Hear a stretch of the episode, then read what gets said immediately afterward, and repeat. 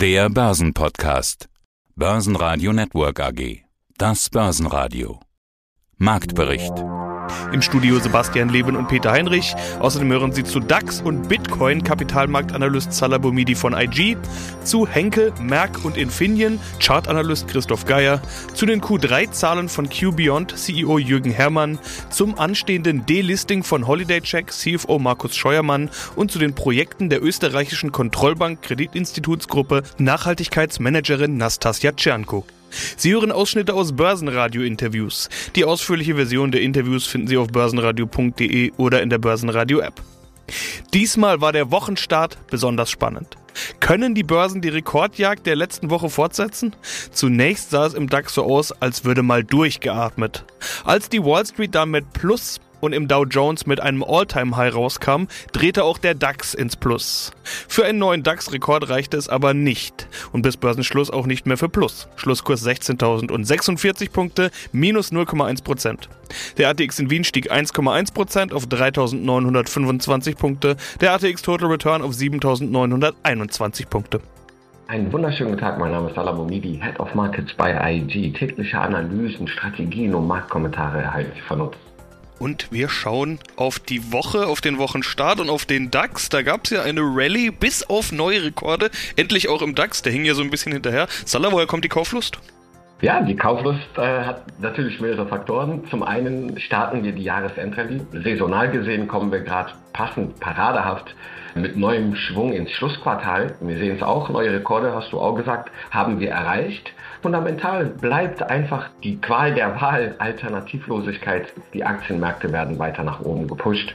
Wir sehen es, charttechnisch haben wir neue Ausbrüche sehen können, die neue Kursziele aktiviert haben. Ein Kursziel, was ich schon Anfang des Jahres angegeben hatte, so zwischen 17.000, 17.500 Punkte, ist dementsprechend jetzt auch aktiviert worden.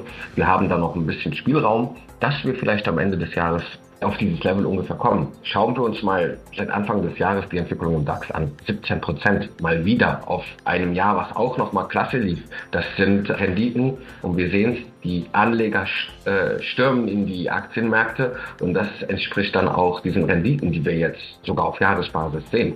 Jetzt sieht man an diesem Montag allerdings, ja, dass erstmal Schluss ist mit dieser Rallye und man liest überall davon, wird die Luft dünn und solche ähnlichen Sätze und Sprüche. Du hattest jetzt von Jahresendrallye gesprochen, geht da also noch was? Ja, die äh, Luft wird auch aus dem Grunde nicht dünn. Wenn ich mir das nur auf Chartmustern mal anschaue, ist im Vergleich zu den US-amerikanischen Märkten auf Wochenbasis der DAX dennoch in einem sehr gesunden Aufwärtstrend.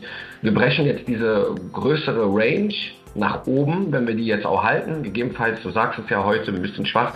Selbst wenn diese Woche hier ein bisschen schwächer ist und wir eine leichte Korrektur sehen, ist das immer noch eigentlich eine Bestätigung dafür, dass das ein Pullback sein könnte, der hier dann im weiteren Verlauf die Reise weiter nach oben zieht. Also von daher, auch aus der charttechnischen Perspektive sieht es relativ noch gesund aus. Da ist noch Potenzial drin im Vergleich zu den US-amerikanischen Märkten, da sehen wir ja leichte parabolische Züge und da kann natürlich auch die Fallhöhe etwas größer sein, auch wenn es nur dann erstmal eine Korrektur sein sollte. Aber im DAX sieht es dennoch positiv aus. 15.800 äh, Punkte an der Unterseite, davon haben wir uns jetzt leicht entfernt. Das ist eine wichtige Unterstützungszone auch im weiteren Verlauf, um diesen Aufwärtstrend zu halten. Stärkster Gewinner im DAX war Siemens Energy. Hier wirken die Zahlen von Windkrafttochter Siemens Gamesa, die zwar nicht besonders gut waren, aber nach den schwachen Zahlen von Wettbewerber Vestas kürzlich wurde wohl schon viel vorweggenommen, sodass die Aktie heute positiv reagiert. Weitere Gewinner waren Sartorius und Merck, die eine Gegenbewegung zeigen zu den branchenweiten Verlusten am Freitag. Merck, also die deutsche Merck, Merck KGaA, erhöht die Prognose für das Geschäftsjahr 2021. Der Haupttreiber ist eine sehr starke operative Performance des Life Science Sektor. Ja, die Zahlen kommen ja erst am 11.11. .11. Vielleicht gibt es ja jetzt schon eine Chance für Aktionäre. Ja, wir haben jetzt über viele negative Charts schon gesprochen und übergeordneten Abwärtstrends. Hier haben wir tatsächlich mal einen übergeordneten Aufwärtstrend und der hält schon sehr, sehr lange an, kann man sagen, schon über zehn Jahre. Wobei die Merck, und das ist eigentlich ganz schön für einen solchen Wert oder für einen solchen Trend, dass immer wieder mal auch schärfere Korrekturbewegungen sind und solche scharfen Korrekturbewegungen, das ist dann auch schon die Antwort auf Ihre Frage, Braga sind natürlich immer schöne Einstiegsgelegenheiten, weil man da nämlich dann günstig reinkommt und dann eben nicht gerade am Top kauft. Und äh, genau das ist ja jetzt passiert. Auch dieses Jahr schon ein schöner Aufwärtstrend mit immer wieder zwischenzeitlichen Korrekturbewegungen. Und am Freitag war es ja dann so, dass wir hier doch einen kräftigen Einbruch erlebt haben. Jetzt kommt heute schon die Erholung. Wir stehen aktuell bei etwa 207 Euro. Ich könnte mir gut vorstellen, dass jetzt im Bereich von 200 sich noch so eine kleine Unterstützungszone bildet. Äh, da hatten wir ja schon im August und im September eben so eine Bodenbildung auf hohem Niveau gehabt, also so ein Seitwärtstrend, war ja keine Bodenbildung, ist ja nicht nach einem Abwärtstrend, sondern ist ja am Ende eines Aufwärtstrends, also so eine Seitwärtsbewegung, dann wurde die unterschritten, haben wir nochmal die 180 knapp getestet. Und jetzt eben die Chance bei der 200 und die Marktteilnehmer lieben große runde Zahlen, das ist schon immer so, das kann ich auch jetzt nur technisch begründen und das ist natürlich eine psychologische Geschichte. Aber dass diese 200er Marke dann gehalten wird und dass das jetzt durchaus Chancen sind, wobei die Indikatoren natürlich durch den Rutsch, den wir jetzt am Freitag gesehen haben, sich leicht verschlechtert haben. Also das muss, glaube ich, erstmal ein Stück weit abgearbeitet werden, aber das traue ich der Aktie schon zu. Wichtig wäre jetzt vor allen Dingen, und das wäre auch für einen Einstieg wichtig, den man vielleicht jetzt tätigt. Die 180er Marke sollte schon beachtet werden. Wenn die nämlich unterschritten wird, dann hätten wir ein Problem, dann hätten wir ein strukturelles Problem und das wäre dann für einen Einstieg jetzt sicherlich die äh, Zone für ein Stop-Loss. Oder man wartet ab und sagt, da warte ich doch erstmal ab, ob wir den Bereich nochmal testen, was aber dann dazu führen kann, dass man vielleicht gar nicht mehr reinkommt. Stärkste Verlierer waren Porsche und VW, die laut einer aktuellen Analystenstudie nicht wie gewünscht mit Tesla mithalten werden können. Und Schlusslicht Henkel, nachdem aufgrund hoher Rohstoff- und Transportkosten die Prognose nach unten angepasst werden musste. Ja, einen wunderschönen guten Tag. Mein Name ist Christoph Geier. Ich bin stellvertretender Regionalmanager der VTAD in Frankfurt und in dieser Funktion auch als Ausbilder für angehende technische Analysten zuständig. Schauen wir uns Einzelwerte an. Spannend heute natürlich die Gewinnwarnung von Henkel. Henkel kämpft mit steigenden Rohstoffkosten. Wer nicht, könnte man fast fragen. Welche er aber nicht im vollen Ausmaß an die Kunden weitergeben wird können. Während das Umsatzziel nicht in Gefahr scheint, kappt der Konzern die Prognose für die EBIT-Marge. Gibt es Reaktionen an der Börse davon? Wo steht Henkel momentan? Auch hier muss ich erstmal ein Stück weiter ausholen, weil mir das immer wichtig ist, wenn solche Momentaufnahmen wie eine Gewinnwarnung diskutiert werden, am Markt oder in den Medien diskutiert werden. Für mich ist immer wichtig, auf welche Marktgegebenheit in einem solchen Konzern trifft eigentlich solch eine Gewinnwarnung? Und wir müssen einfach attestieren, dass Henkel seit 2017 in einem übergeordneten Abwärtstrend sich befindet. Das wurde nach dem Corona-Crash mal versucht zu negieren. Da haben wir tatsächlich auch äh, versucht, hier so eine Bodenbildung zu machen. Das wäre, wenn wir mit die 100 Euro gekommen wären Anfang dieses Jahres, wir sprechen hier von den Vorzügen im Übrigen, wäre das auch gewesen. Dann hätten wir eine Bodenbildung gehabt. Aber auch seit dieser Zeit, wo wir dann an der 100 quasi gescheitert sind, 99, 22 war da irgendwo der Hoch, das war im April. Seitdem sind wir schon wieder in einem neuen neuen Abwärtstrend. So gesehen ist diese Gewinnwarnung letztendlich nur noch ein Tropfen auf den heißen Stein gewesen, das, was sowieso schon passierte. Wir sind im übergeordneten Abwärtstrend, wir sind im untergeordneten Abwärtstrend und wir haben zuletzt eine latente Unterstützungszone unterschritten, die so knapp über 80 Euro gelegen hat. Also von der Warte her haben wir natürlich heute mit dann 6% zur Zeit des Interviews jetzt hier einen ganz schönen heftigen Rückschlag. Aber charttechnisch betrachtet bleibt es dabei, wir sind in einem Abwärtstrend. Wie gesagt, sowohl über als auch untergeordnet.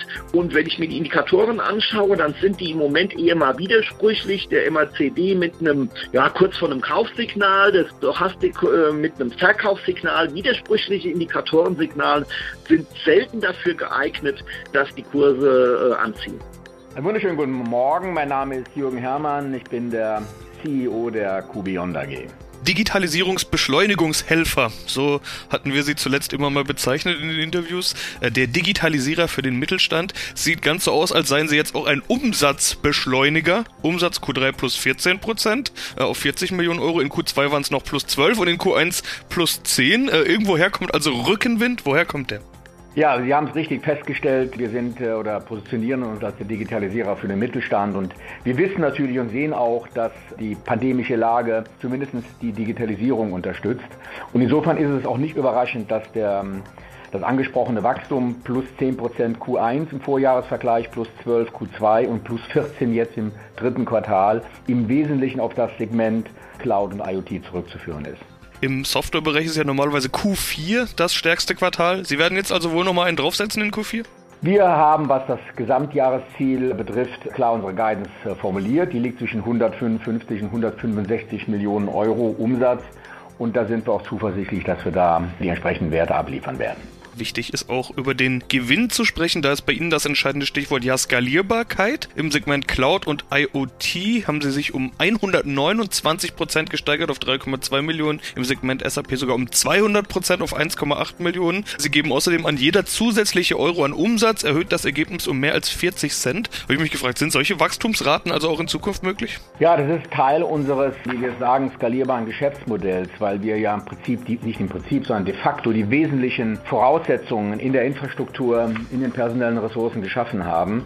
Und insofern ist jeder zusätzliche Euro Wachstum, wir haben das in der, in der Meldung aus den Grenzertrag genannt, also der Wert, der der eben das Ergebnis verbessert vor den äh, Verwaltungskosten, also sprich die, äh, die Segmenterträge. Da legen wir entsprechend drauf.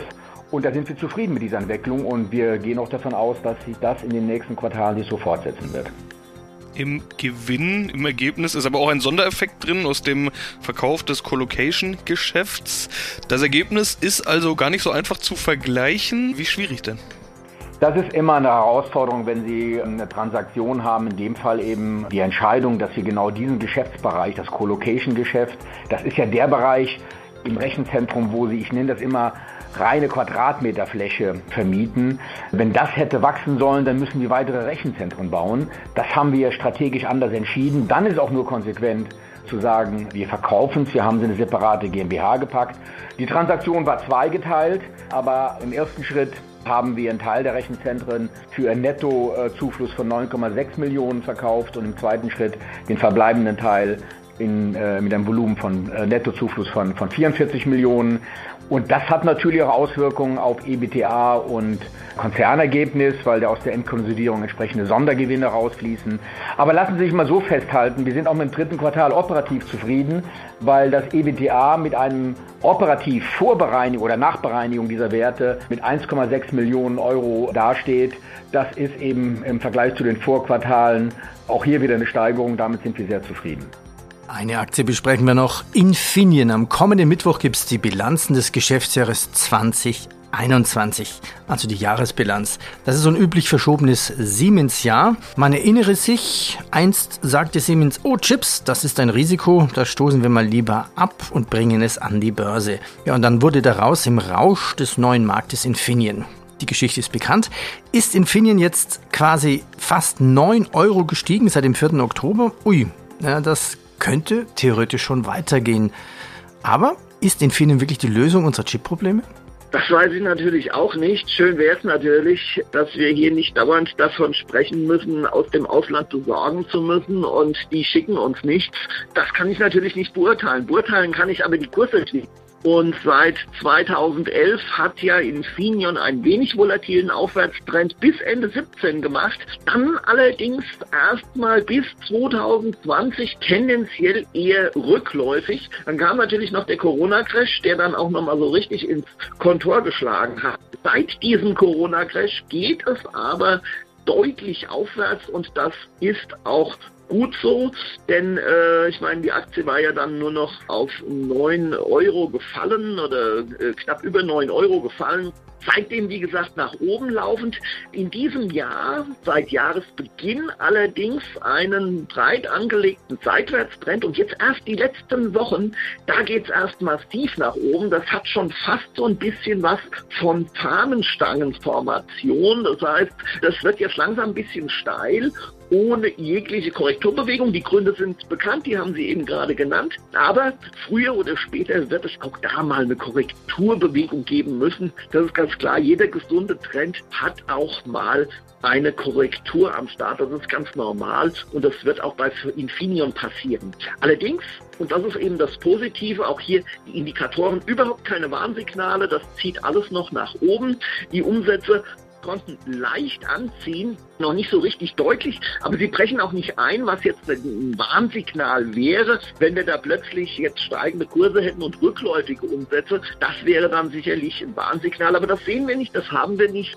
Und so gesehen ist es momentan eigentlich nur darauf zu achten, dass der Trend nicht gebrochen wird und wenn der gebrochen wird und man ist jetzt schon investiert, dann sollte man sicherlich hier auch mal kurz Gewinne mitnehmen. Ist man noch nicht investiert, dann sollte man anschauen, wie weit geht dann eine mögliche Korrektur, weil das kann dann nämlich eine schöne, eine schöne Einstiegschance sein der Bereich, wo es dann hinkorrigieren könnte, von heute betrachtet, wäre dann sicherlich so eine 38, 39 Euro Marke. Das wäre dann so ein berühmter Pullback, so eine berühmte Korrekturbewegung an die Ausbruchslinie, nämlich den Tops, den wir im September generiert haben. Guten Tag, hier ist Markus Scheuermann, CFO von der Holiday Check Group.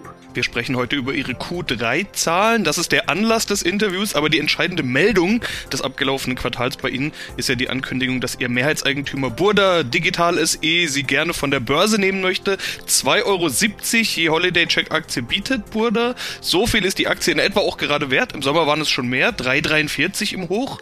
Sie haben außerdem einen Antrag auf Widerruf der Zulassung der Aktien gestellt. Herr Scheuermann, wie ist denn der Stand der Dinge gerade beim Delisting? Der Stand ist, eigentlich wie er öffentlich auch erkenntlich ist, Nummer eins ist, Burda hat äh, sein Angebot ganz offiziell veröffentlicht. Das wurde auch wie üblich von der BaFin entsprechend gewürdigt und genehmigt, sodass die 270, die Burda geboten hat, ja erstmal dem gesetzlichen Mindestpreis entsprechen muss. Das hat die BaFin entsprechend so auch bestätigt, sodass man erstmal alle gesetzlichen Erfordernisse erfüllt hat. Im Moment bereiten sowohl Aufsichtsrat als auch Vorstand eine gemeinsame Stellungnahme zu dem Angebot vor. Das ist auch nach Paragraph 27 BPÜG vorgeschrieben. Das müssen wir bis Ende dieser Woche veröffentlichen und das wird auch entsprechend in den nächsten Tagen dann von unserer Seite auch veröffentlicht werden. Bis zu dem Zeitpunkt, bis zu der Veröffentlichung kann und möchte ich mich auch gar nicht groß zu Angemessenheiten und Ähnlichem äußern, weil wir das in dieser gemeinsamen Stellungnahme sehr explizit und sehr ausführlich tun werden. Und ich denke, da werden dann alle Aktionäre sich auch nochmal einen weiteren Datenpunkt einholen können, wie sie zu dem Angebot von Burda stehen. Aber wie gesagt, wird in den nächsten Tagen entsprechend von uns und vom Aufsichtsrat gemeinsam veröffentlicht werden. Okay, dann kann ich mir erstmal weitere Fragen zu dem Preis oder ähnlichen Dingen sparen. Eine Frage habe ich da noch, nämlich zum Zeitpunkt. Das Delisting jetzt nach den vermutlich zwei schwierigsten Jahren der Firmengeschichte. Was ist der Hintergrund zum Zeitpunkt dieses Delistings jetzt? Also zum Zeitpunkt, warum Burda ein Angebot zum jetzigen Zeitpunkt macht, kann ich nicht sagen. Da müssen Sie tatsächlich Burda fragen. Als wir mit der, der Diskussion konfrontiert wurden, ob wir uns dann die Listing vorstellen könnten, war unsere Meinung, ja, wir können uns das sehr gut vorstellen, weil man sich einfach auch vergegenwärtigen muss, wir sind über die letzten zwei Jahre sehr viel kleiner geworden. Wir haben uns im Endeffekt vom gesamten internationalen Geschäft verabschiedet und das verkauft. Wir haben 30 Prozent der Belegschaft abgebaut. Wir sind inzwischen in einer Größe, wo man sich die Frage stellen muss, ist eine Börsennotierung tatsächlich sinnvoll für uns? Und in der Abwägung auch hier verweise ich auf die begründete Stellungnahme, wo wir auch darstellen müssen, warum wir das Delisting für sinnvoll halten, kamen wir eben zum Schluss, dass das durchaus im Sinne der Gesellschaft ist. Lassen Sie mich einen Punkt einfach nur mal rausgreifen. Wir sind de facto der einzige Spieler in unserem Segment, der börsennotiert ist. Und alle Marktbegleiter und Wettbewerber können unsere Zahlen eins zu eins einsehen. Wir sind mit der notwendigen Transparenz auch immer ausgestattet gewesen. Andersrum funktioniert es leider nicht und gerade in einem Markt, wo Marketing und Marketing, Spending und Marketingstrategie ein essentieller Teil ist, konnte man bei uns immer ziemlich genau ablesen, wie wir es machen und was wir machen. Und der Blick auf unsere Wettbewerber blieb uns immer komplett verwehrt. Und im Sinne einer, ich sag mal, effizienten Marktbearbeitung und einer Chancengleichheit äh, oder Level Playing Field, was zum Beispiel Marketing, aber auch andere Themen anbetrifft, hat für uns tatsächlich dann der Rückzug von der Börse eher Vorteile. Stichwort Tina, du hattest vorhin selber schon gesagt, Alternativen sind ein großes Thema, das zu diskutieren ist. Diesen Tina-Begriff, den hören wir jetzt schon länger und viele würden dazu stimmen, ja, es gibt keine Alternative zum Aktienmarkt, aber immer mehr Anleger finden dann eben doch Alternativen und Kryptowährungen sind eine, die für viele kein Tabu mehr ist. Manch einer sieht das ja als pures Spekulationsinstrument. Für andere ist es ein ganz normales Asset geworden. Also wollen wir natürlich auch wieder über den Bitcoin sprechen. Der schnuppert mal wieder am Rekord hoch. Was ist da noch möglich?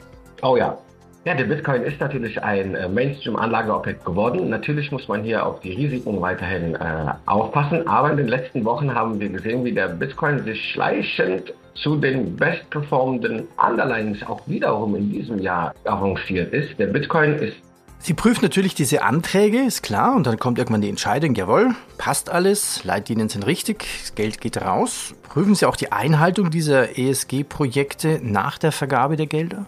Es ist so, dass wir die Projektprüfung und Evaluierung im Rahmen auch unserer normalen Tätigkeit durchführen. Soll heißen, dass wir ja auch bei der österreichischen Kontrollbank wie bei der österreichischen Entwicklungsbank nicht nur die wirtschaftliche Fähigkeit von Projekten prüfen, sondern immer auch die Umwelt- und Sozialauswirkungen. Je nachdem, welche Art von Projekt es sich handelt, da gibt es eben unterschiedliche Kategorien. Ah, ganz allgemein ist es eben so, dass es da auch Monitorings gibt.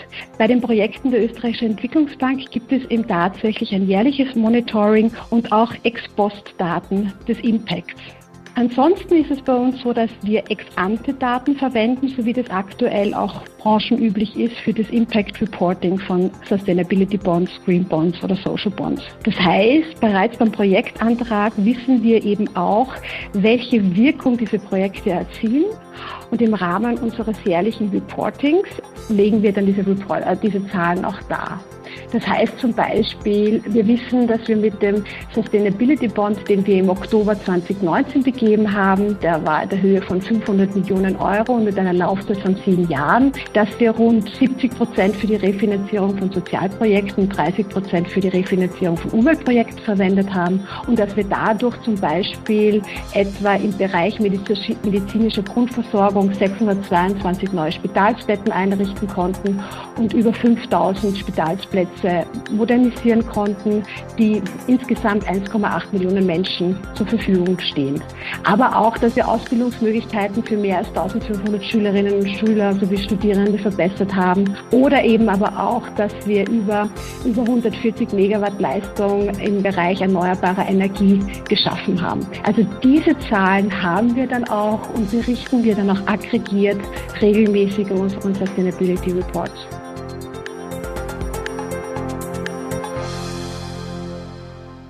Börsenradio Network AG Marktbericht